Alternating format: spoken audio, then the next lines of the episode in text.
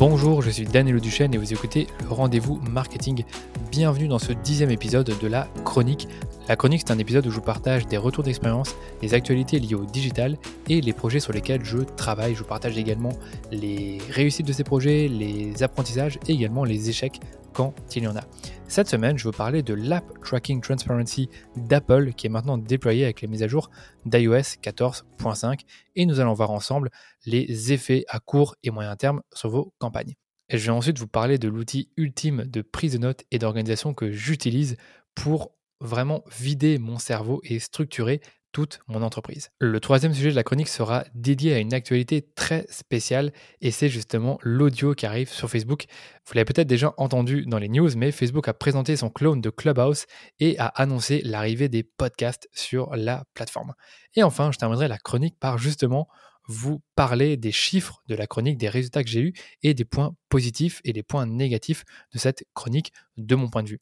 Allez, je vous propose de commencer par le déploiement de l'App Tracking Transparency d'Apple et les conséquences sur vos campagnes. Donc à ce stade, je pense que vous avez tous compris que la mise à jour d'iOS 14 aura un impact majeur sur la publicité Facebook, que ce soit en termes de mesure des résultats, de ciblage et de reporting des données de manière générale pour les annonceurs. Et en fait, on s'y attendait un peu. Donc c'est pas comme si on n'était pas préparé. Et justement, la semaine dernière, eh bien, on a reçu un mail de la part de Facebook en tant que Facebook Marketing Partners. Et ce mail résume en fait toutes les conséquences immédiates de cette mise à jour et aussi les conséquences dans les prochaines semaines. Je vais donc vous résumer ce que Facebook m'a partagé. Facebook a séparé son mail en trois parties. Euh, la première partie, c'est ce qu'il faut s'attendre du côté des devices Apple. La deuxième, c'est ce qu'il faut attendre du côté de Facebook quand ils vont déployer leur nouveau protocole, donc notamment l'outil de mesure agrégé des événements. Et enfin, bah, ils expliquent ce qu'on doit s'attendre en tant qu'annonceur dans les prochaines semaines en termes d'impact. Donc ce que dit Facebook, d'abord, c'est du côté Apple. Donc du côté Apple, ce qu'ils considèrent, c'est que ça va prendre quelques semaines avant que les utilisateurs iOS ben, finissent par euh, mettre à jour leur, euh, leur device Apple, donc leur, leur appareil, et euh, ben, finissent par accepter ou non le tracking. Ce qu'ils disent également, et là je ne suis pas sûr d'avoir bien compris, mais ils disent que quand un utilisateur met à jour iOS 14.5 et lance les applications Facebook ou Instagram, leur système, donc je pense le système de Facebook et Instagram, détecte la mise à jour et va automatiquement les opter les, comment dire, refuser le tracking pour eux. Donc je pense avoir compris ça, je suis pas totalement sûr, mais ça c'est pas une bonne nouvelle parce que par défaut, d'après ce que dit Facebook, eh bien les utilisateurs qui ont fait la mise à jour iOS 14.5 seront par défaut auront par défaut refusé le tracking iOS. Donc ça c'est pas une bonne nouvelle.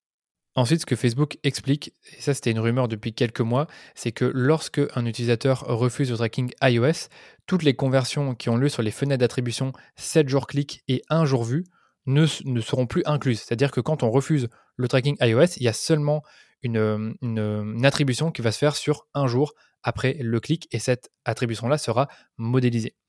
Ensuite, ce que Facebook explique, c'est que les, répartitions démographiques et par action vont disparaître. Donc ça, c'est un peu dommage. Et que, dernière chose, euh, le, le, paramètre d'attribution par défaut pour toutes les campagnes, que ce soit des campagnes euh, pour, les, pour les sites web justement, pas seulement pour les apps, eh bien, seront par défaut sur base d'une fenêtre de 7 jours clic euh, et pas de vues. Donc là, je pense que les vues, il y aura toujours moyen de les, de les récupérer quand on change le, le, le modèle d'attribution. Mais là, d'après ce qu'ils disent, par défaut, ce modèle sera 7 jours clic et donc n'inclura pas les vues.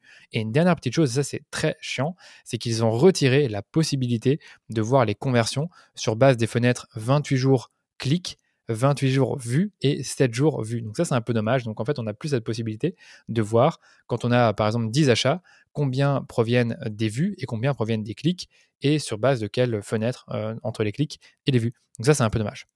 Et la dernière chose que je voulais vous parler, c'était justement les impacts par rapport euh, à l'outil de mesure agrégée des événements. Et là, c'est très simple. Donc, Facebook a dit que cette, euh, ce nouvel outil que vous avez normalement configuré, si vous avez lu mon article de blog sur iOS 14, eh bien, devrait euh, être déployé dans, sur une période de deux semaines et que logiquement, d'ici la fin de cette semaine, donc la fin de la semaine du, du, du 3 mai, eh bien, tous les annonceurs devraient avoir cet outil qui fonctionne s'il n'y a pas de bug d'après ce que dit Facebook. Et enfin, de quoi, à quoi il faut-il s'attendre dans les prochaines semaine suite au déploiement d'iOS 14, vraiment du point de vue Facebook, eh bien Facebook nous donne trois euh, trois gros points à retenir. Le premier, c'est euh, faut s'attendre à des euh, fluctuations dans les performances. Donc ça, c'est quelque chose que j'ai déjà remarqué sur mon propre compte à moi.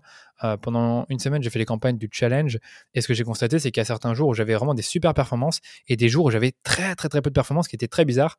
Parce que quand j'allais dans Google Analytics voir justement les conversions qui proviennent de Facebook, je voyais un chiffre totalement différent que ce que, ce que je voyais dans Facebook. Donc là, Faites attention s'il y a des jours où vous voyez que votre CPA, donc votre coût par, euh, votre coût par action, votre coût de, votre coût d'acquisition est très élevé par rapport au jour précédent. Peut-être que ça vient du fait que justement il y a des problèmes de reporting de la part de Facebook, étant donné que ben, voilà, si, des, si des utilisateurs refusent le tracking iOS, ben, Facebook doit modéliser un peu l'information.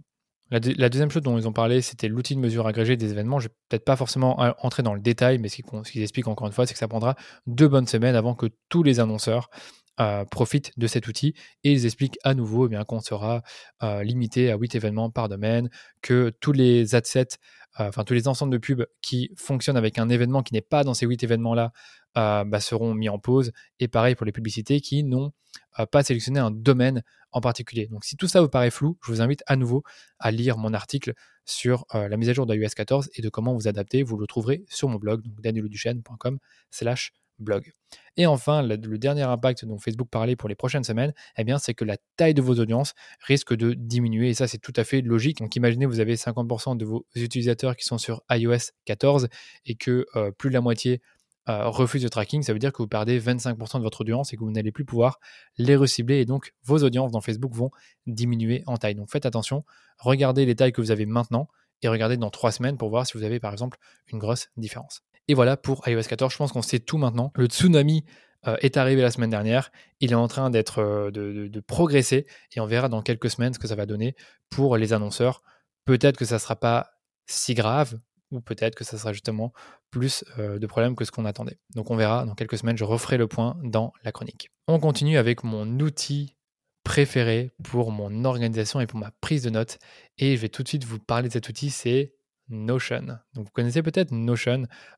J'avais déjà expliqué sur mon blog, je pense que j'utilisais un outil comme ClickUp pour mon organisation interne à l'époque. Donc ClickUp, c'est un outil qui permet de gérer des tâches concrètement et de gérer des projets.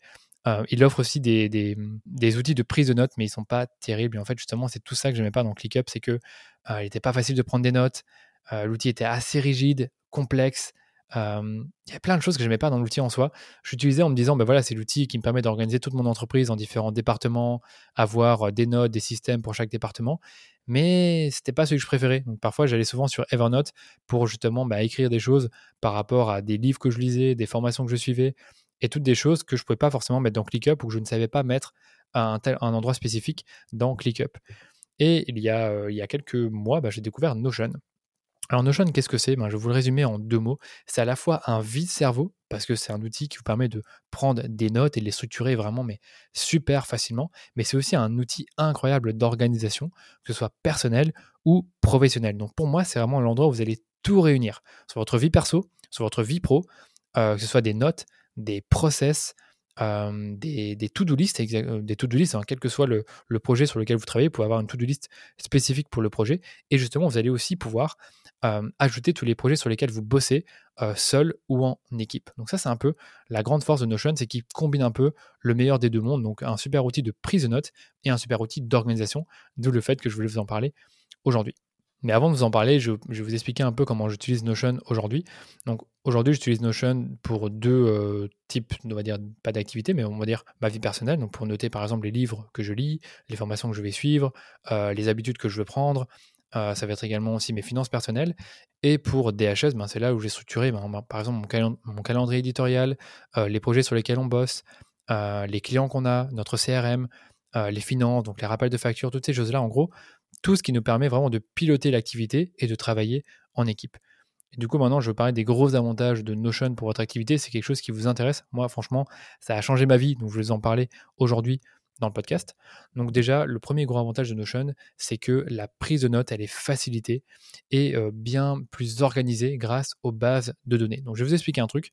Si par exemple vous lisez 10 livres et que vous utilisez Evernote pour prendre, pour prendre des notes, eh bien logiquement, vous aurez une note par livre. Ce qui fait que quand vous allez dans l'Evernote, ben, vous avez à chaque fois une note unique par livre, ce qui est un peu ennuyant, déroutant quand vous devez euh, passer d'une note à une autre. Il faut toujours changer la note. Je ne sais pas si vous voyez ce que je veux dire, mais en gros, si vous avez énormément de notes pour vos livres et énormément de livres que vous avez lus, ça devient vite inclassable.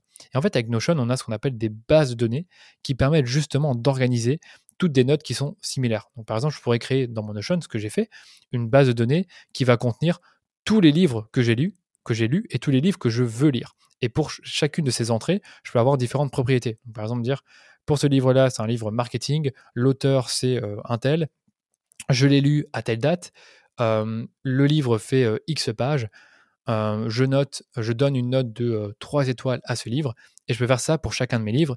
Et pour chacune des entrées, eh bien, je peux créer une page spécifique. Donc, par exemple, pour le livre, je pourrais créer une page dans laquelle je mets toutes mes notes ou des captures d'écran du livre. Ça, c'est les bases de données. Donc, j'ai une seule page avec tous les livres que j'ai lus. Et ensuite, ben, je navigue euh, entre, les différents, euh, entre les différents liens, entre les différentes pages pour retrouver les notes de mes livres. Et je peux même les trier, ces notes. Par exemple, dire tiens, dans cette base de données, j'aimerais bien prendre uniquement les livres marketing ou uniquement les livres que je voudrais lire en 2022 et ça me permet vraiment d'avoir une meilleure structure de mes idées et de mes notes. Voilà, ça c'est vraiment ce que j'adore dans Notion, c'est cette, vraiment cette prise de notes plus organisée que ce qu'on pourrait avoir dans, euh, dans, dans, Evernote. Deuxième avantage, c'est qu'avec Notion, vous avez vous organisez très facilement un projet, donc grâce justement aux bases de données encore une fois, et aux différentes entrées de la base de données. Donc par exemple, pour mon calendrier éditorial, ben, c'est un peu la même chose que pour les livres, c'est que je vais y mettre tous les posts que j'ai envie d'écrire ou que j'ai déjà écrits, et pour chacun des posts, ben, je vais dire, bah, tiens, c'est un post LinkedIn, celui-là, c'est un post Instagram. Puis après, je vais avoir une autre entrée pour dire que euh, le post, il va être publié à telle date, que c'est un post plutôt sur les Facebook Ads, et ainsi de suite. Donc ça me permet vraiment, encore une fois, d'organiser toutes ces informations-là, de les structurer et faire intervenir d'autres personnes. Troisième chose que j'aime beaucoup dans Notion et qui n'y a pas forcément dans Evernote, en tout cas, j'ai pas le souvenir, ou dans ClickUp ou dans tout autre, tout autre outil que vous pouvez utiliser, c'est les templates. Et donc dans Notion, vous avez des super templates qui sont déjà prêts et vous allez ensuite pouvoir personnaliser. Donc si par exemple vous voulez un template, euh, je réfléchis comme ça, un template pour une to-do list, eh bien il y a plein de templates pour des to-do list. Et bien sûr, ce qui est génial avec Notion, c'est que tout est personnalisable. Donc si vous, trouvez un template, vous allez pouvoir euh, le, le refaire ou l'améliorer en fonction de vos envies. Et pareil, si vous êtes devant une page blanche, si vous êtes quelqu'un de créatif, vous allez vraiment pouvoir créer euh, votre espace de travail vraiment à partir de rien et uniquement à partir de pages, de bases de données et un peu de texte. Donc ça, c'est plutôt cool. C'est vraiment la flexibilité de l'outil et les templates qui sont déjà offerts si justement vous n'êtes pas trop créatif. Hum, je vais encore donner quelques avantages de Notion, sinon je, suis encore parti pour, euh, pour très longtemps. Mais euh, un autre truc qui est intéressant, c'est le partage des accès. Donc par exemple, vous allez, vous allez pouvoir créer des pages et seulement donner des accès à seulement certaines personnes de votre entreprise ou seulement euh, certains amis à qui vous voulez partager la page. Vous pouvez également partager la page sur le web et euh, faire un post LinkedIn par exemple et, et, partager votre page Notion. Donc imaginez, vous avez une offre d'emploi, vous voulez vous n'avez pas forcément envie de la mettre sur votre site, vous pouvez la mettre Notion et vous partagez ensuite la page sur le web et euh, les gens peuvent y accéder. Et une dernière petite chose sur Notion que j'aime beaucoup, c'est un petit plus, je trouve, c'est que l'outil, en plus d'être simple à mon sens, il est extrêmement visuel. Donc vous allez pouvoir euh, ajouter un emoji sur chacune des pages, sur euh, chacune des bases de données. Vous allez pouvoir également changer un peu les couleurs des titres et des choses comme ça.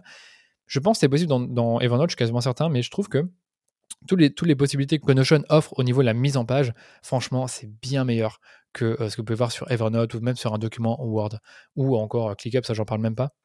La mise en page est vraiment très mauvaise sur ClickUp, alors que sur Notion, vous avez une super mise en page, très visuelle, très sympa, et encore une fois, à votre image. Si vous voulez en savoir plus sur Notion, c'est très simple. Allez simplement sur la chaîne YouTube de Digital Wink de Shubhan Sharma. C'est justement la chaîne YouTube qui m'a fait découvrir Notion. Donc je vous recommande cette chaîne. Et si jamais vous avez des questions, vous pouvez me les poser bien sûr sur LinkedIn ou sur Instagram. Troisième point, et c'est l'actualité de la semaine ou des deux semaines, hein. vous savez que je fais une chronique toutes les deux semaines, c'est à propos de Facebook. Et Facebook, cette fois-ci, comme c'était à prévoir, a présenté son clone de Clubhouse et a annoncé l'arrivée des podcasts. Donc, le clone de Clubhouse sur Facebook, c'est quoi? Eh bien, c'est ce qu'ils ont appelé les live audio rooms qui auront lieu sur Facebook et Messenger. Donc, ce sont des espaces 100% audio pour rallier des communautés autour de centres d'intérêt communs. Euh, ce, sont, des rooms qui auront lieu en direct. Donc, a priori, ils n'ont pas l'air de dire qu'on peut les enregistrer, mais je ne suis pas totalement sûr.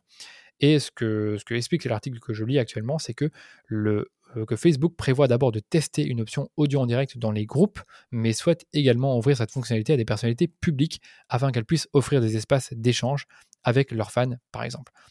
Euh, évidemment, c'est une fonctionnalité qui n'est pas sans rappeler le concept de Clubhouse, dont Facebook semble s'être directement inspiré. Donc, mon avis là-dessus, c'est que c'est une super nouvelle, déjà dans les groupes, parce que les groupes, on le sait, il y a des communautés, il y a beaucoup de monde dans les groupes, il y a des interactions. Donc, commencer euh, par faire ce test dans les groupes, c'est une super idée. Et si après, euh, les pages et les créateurs peuvent également faire des rooms, euh, des rooms, des live audio rooms comme dit Facebook sur la plateforme, ça serait juste génial. Et je pense que Facebook l'a compris. Aujourd'hui, l'audio, ça fait vraiment partie intégrante euh, de la communication et du partage sur les médias sociaux. Deuxième euh, gros point que Facebook a, souligné dans son, dans son communiqué, c'est l'arrivée des podcasts. Ça, on s'y attendait pas. C'est que Facebook va proposer des podcasts directement sur sa plateforme d'ici quelques mois. La rumeur dit qu'il va y avoir un partenariat avec Spotify pour justement euh, laisser la possibilité de faire du streaming audio euh, via Spotify, mais sur Facebook. Donc on se rappelle à l'époque hein, qu'il y a quelques années, je dirais 8-9 ans, quand on écoutait une musique sur Spotify, on pouvait l'afficher sur Facebook. Donc je pense que ce ne serait pas étonnant qu'on puisse retrouver des podcasts qui viennent de Spotify directement sur Facebook. Mais ça, c'est pas encore totalement certain. Ce que Facebook a dit, c'est que plus de 170 millions de personnes sont déjà inscrites à des centaines de milliers de pages de podcasts sur Facebook. Donc, par exemple, une page comme la mienne, hein, finalement, j'ai une page euh, à mon nom, mais je pourrais également avoir une page pour mon podcast. Et plus de 35 millions de personnes sont membres de groupes de passionnés de podcasts. ce que dit Facebook actuellement, c'est qu'il y a beaucoup de fans de podcasts sur, sur Facebook, mais que malheureusement, il n'y a aucun endroit où écouter des podcasts sur Facebook. Il faut absolument aller sur euh, Apple Podcast ou sur Spotify ou encore Google Podcast pour écouter un épisode comme celui-ci. Donc d'après ce que dit Facebook, c'est que vous l'avez compris, il sera possible d'écouter des podcasts directement sur Facebook, y compris lorsque l'application sera en arrière-plan. Et cette nouvelle fonctionnalité devrait s'accompagner d'outils de recommandation de nouveaux podcasts en accord avec les centres d'intérêt des utilisateurs. Donc je vais vous le dire, moi je suis ravi de cette nouvelle, ça va permettre d'offrir plus de possibilités euh, d'écoute pour ce podcast et pour d'autres podcasts. Donc, je suis assez content de tout ça et j'ai juste hâte de voir quand cette fonctionnalité sera déployée. Et une dernière petite chose, c'est que Facebook a annoncé un, nouvel outil, enfin des outils de création d'audio, euh, comme ils l'ont dit. Donc, euh, quand vous créez des fautes, quand vous faites des photos et des vidéos, vous allez pouvoir les customiser euh, sur les plateformes de Facebook, notamment ben, via l'interface pour faire des stories. Eh bien, ben, de la même façon, vous allez pouvoir créer de l'audio directement à partir de Facebook. Et ce que Facebook explique, c'est que, admettons que vous, allez enregistrer un podcast dans un endroit qui est un peu bruyant, ben, d'après eux, avec leur intelligence artificielle, ils vont pouvoir rendre votre qualité audio meilleure qu'elle ne l'est vraiment. Et donc cela, ça va permettre justement à des créateurs, euh, mais également, je dirais, des influenceurs, de euh, créer des, des, posts audio. Donc ce que j'ai compris, c'est sûrement des... admettons que vous avez envie de partager une pensée, vous allez pouvoir partager une, pensée audio sur Facebook. Donc ça, c'est une super nouvelle encore une fois.